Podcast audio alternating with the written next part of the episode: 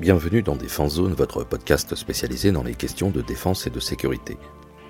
Chaque semaine, en plus de nos entretiens avec des militaires, policiers, gendarmes, entrepreneurs et autres experts du secteur, nous vous proposons un court résumé de l'actualité qu'il ne fallait pas rater ces derniers jours. Niger. Le 26 juillet, Niamey a été le théâtre d'un coup d'État lorsque des militaires ont pris d'assaut le palais présidentiel nigérien et arrêté le président Mohamed Bazoum. Les putschistes ont formé un Conseil national pour la sauvegarde de la patrie, le CNSP, et ont annoncé la suspension de la Constitution et la dissolution des institutions. 48 heures plus tard, c'est finalement le général Abdourahman Chiani qui est apparu à la télévision, devenant ainsi le nouvel homme fort du Niger. Des rumeurs concernant l'éventuelle éviction de cet ancien chef de la garde présidentielle pourraient avoir accéléré les événements. Le désormais président du Conseil national pour la sauvegarde de la patrie a justifié le coup d'État par la dégradation de la situation sécuritaire du pays, en dépit des efforts de la France et des États-Unis, qui ont déployé respectivement environ 1500 et 1100 soldats. Chiani a appelé à la confiance des Alliés et a remis en question l'approche sécuritaire, tout en excluant une collaboration étroite avec le Burkina Faso et le Mali, deux pays eux aussi aux mains d'une junte militaire après un coup d'État. Aussitôt, le coup d'État a été condamné par la communauté internationale qui a appelé à la libération immédiate du président Bazoum et au retour de l'ordre constitutionnel. Depuis la Papouasie-Nouvelle-Guinée, où il est en déplacement, le président français Emmanuel Macron a condamné le putsch et a exigé la libération du président nigérien. La France a également déclaré qu'elle ne reconnaissait pas les nouvelles autorités. L'Union européenne a menacé de suspendre tout soutien financier au Niger et les États-Unis, de leur côté, ont déclaré que le partenariat dépendra de la continuité démocratique. Les putschistes ont immédiatement rejeté ces appels, menaçant de représailles ceux qui s'opposeraient au CNSP. Ils ont également annoncé la fermeture des frontières du Niger, l'instauration d'un couvre-feu et l'interdiction de tout vol vers et depuis le pays, ce qui a valu une première tension entre Paris et Niamey, cette dernière accusant la France d'avoir fait poser un A400M depuis la mise en œuvre du décret. Ce coup d'État au Niger pourrait avoir de nombreuses conséquences, tant pour le pays que pour la région. Sur le plan national, ce putsch pourrait mettre fin à la démocratie et créer un vide de pouvoir. Le CNSP en effet n'a pas encore annoncé de feuille de route et il est actuellement impossible de dire à quoi ressemblera l'avenir politique du pays. Sur le plan régional, toute la sous-région pourrait être déstabilisée. Le Sahel est une région en proie de grandes incertitudes politiques et minée par les attaques de groupes djihadistes. Ce coup d'État au Niger pourrait en encourager d'autres dans la région, compliquant davantage la situation. Côté français, Paris ne peut être qu'inquiet outre l'aspect économique. Le pays est un des principaux fournisseurs d'uranium. Le Niger est un allié clé de la France dans la lutte contre le terrorisme au Sahel. Depuis le départ des troupes de Barkhane, du Mali et du Burkina Faso, le Niger est devenu la plaque tournante des militaires français qui participent aux opérations de lutte contre le terrorisme au Sahel. Sans cet appui, les troupes françaises devraient entièrement se replier sur le Tchad et la Côte d'Ivoire pour garder un pied dans la région, mais ce principe de vase communicant paraît bien incertain et sonnera certainement le retour d'une partie des troupes vers la métropole. Drone. Malgré le projet d'un drone MAL pour moyenne altitude longue endurance européen, l'armée de l'air et de l'espace ne cache pas son intérêt pour un projet 100% français afin de remplacer ses actuels MQ-9 Reaper. En ligne de mire, le projet baptisé Aarok, développé par la société Turgis et Gaillard, est récemment présenté lors du Salon international du Bourget. La Aarok est un drone de type aile volante à voilure fixe. Il est propulsé par un moteur turbopropulseur et a une masse maximale au décollage de 3000 kg. Le drone a une endurance de plus de 24 heures et peut voler à une altitude maximale de 12 000 mètres en emportant une charge utile de 1 tonne 5, pouvant inclure des bombes, des missiles et des caméras. S'il est contrôlable à distance, la Rock est aussi capable d'évoluer de manière autonome grâce à des systèmes de navigation et de guidage avancés. La Rock est également plus polyvalent que les autres drones mâles en effet, il serait capable d'effectuer une grande variété de missions, notamment le renseignement, la surveillance, la reconnaissance, l'attaque et l'appui aérien rapproché. Il peut également être utilisé pour transporter des charges utiles spécifiques, telles que des drones plus petits ou des systèmes de guerre électronique. Point important pour les aviateurs français, la Harrock est un drone ITAR-free, ce qui signifie qu'il ne contient aucun composant d'origine américaine. Cela permet aux militaires de ne pas dépendre des entreprises outre-Atlantique pour l'entretien et la réparation de l'appareil. Bien qu'encore en développement, le drone a déjà effectué plusieurs vols et pourrait être apte au service dès 2025, soit plusieurs années avant l'arrivée du projet européen. Ministère des Armées. Le jeudi 27 juillet, le ministère des Armées a dévoilé son rapport social unique, le RSU, pour l'année 2022. Ce document, élaboré par la Direction des ressources humaines, offre une vision statistique des chiffres essentiels concernant les personnels tant militaires que civils, tout en mettant en lumière les engagements majeurs de l'année.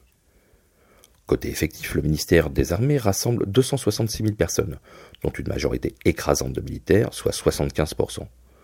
Notons que, avec 17% de femmes dans ses rangs, l'armée française se positionne parmi les plus féminisées du monde.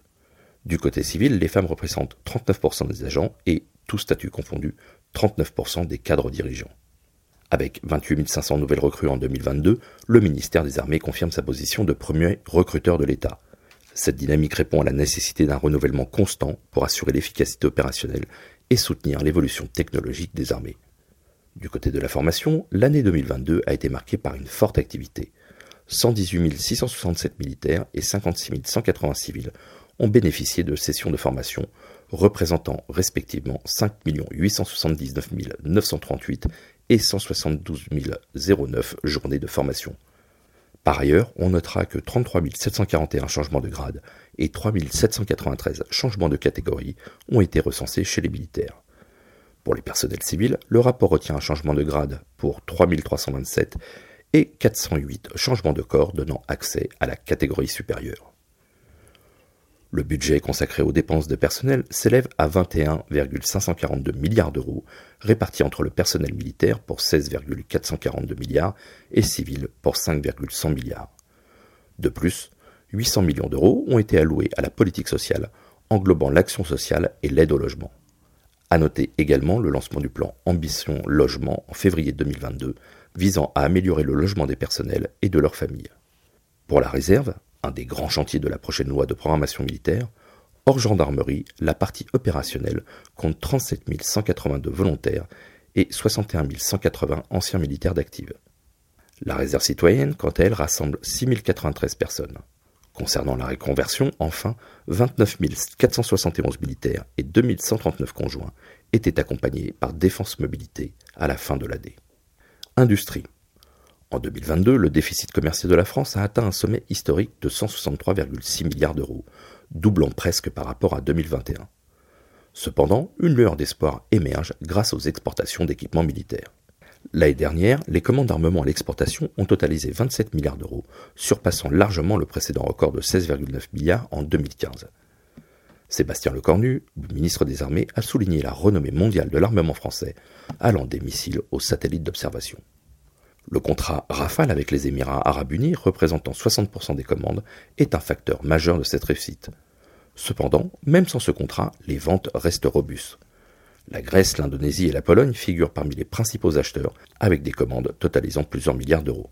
Sur la décennie 2013-2022, les Émirats arabes unis, l'Égypte, le Qatar, l'Inde, l'Arabie saoudite et la Grèce sont les plus grands clients de la France. Le secteur aéronautique domine, représentant deux tiers des commandes. D'ailleurs, plusieurs pays envisagent encore d'acheter le Rafale de Dassault Aviation et d'autres contrats pourraient suivre. Cependant, le secteur de l'armement terrestre connaît des défis. Malgré la guerre en Ukraine, 2022 a été difficile pour Arcus, tandis que Nexter NKDS a signé plusieurs contrats majeurs. Si cette tendance générale persiste, la France pourrait surpasser la Russie comme deuxième exportateur mondial d'armes, derrière les États-Unis. Selon l'Institut international de recherche sur la paix de Stockholm, le CIPRI, la part de marché de la Russie a diminué tandis que celle de la France est en hausse, avec davantage de commandes en attente fin 2022. DGA. Le 18 juillet 2023, la Direction générale de l'armement, la DGA, a officiellement réceptionné le Jacques Chevalier, premier navire du programme Flotte Logistique, la Flotte à Toulon. Cette cérémonie a vu la participation de hauts responsables de la DGA, de la marine, ainsi que des industriels des chantiers de l'Atlantique et de Naval Group. Depuis son lancement à Saint-Nazaire en avril 2022, le Jacques Chevalier a subi divers tests pour assurer la performance de ses systèmes avant son intégration officielle et entreprendra un déploiement prolongé. Le projet Flotlog, une collaboration franco-italienne supervisée par Locar, ambitionne de moderniser la flotte de ravitailleurs de la Marine nationale. Ces nouveaux navires remplaceront les pétroliers ravitailleurs des années 70-80 par des modèles à double coque, plus spacieux et conformes aux normes internationales actuelles. Quatre de ces navires sont prévus, le second étant attendu en 2025. Ces bâtiments stratégiques ravitailleront les navires en haute mer en carburant, munitions et autres fournitures. Ils seront dotés de technologies avancées dont le système d'artillerie Rapid Fire de 40 mm et des antennes Syracuse 4. Le design des navires s'inspire du Logitech Support Chip italien, le Vulcano. Ils sont construits à Saint-Nazaire avec des sections réalisées en Italie par Fincantieri. Le Jacques Chevalier, nommé en hommage à un pionnier de la propulsion nucléaire navale française, est le premier d'une série de quatre. Les suivants seront nommés Jacques Stoskop, Émile Bertin et Gustave Zédé. Après des évaluations supplémentaires, le Jacques Chevalier devrait être pleinement opérationnel en 2024. Voilà pour l'essentiel de l'actualité cette semaine. Pour en savoir davantage sur cet univers et pour découvrir tous nos articles et reportages, rendez-vous sur notre site internet défense-zone.com. Pour plus de brefs, d'articles de fond et de photos, nous éditons également tous les trois mois un magazine papier que vous pouvez recevoir en étant abonné à notre espace premium. Il vous permettra aussi d'avoir accès à des contenus exclusifs sur nos différents supports. Vous trouverez tous les liens nécessaires dans la description de cet épisode. En attendant, nous vous souhaitons une bonne journée et nous vous donnons rendez-vous la semaine prochaine pour un nouveau résumé de l'actualité des forces de défense et de sécurité.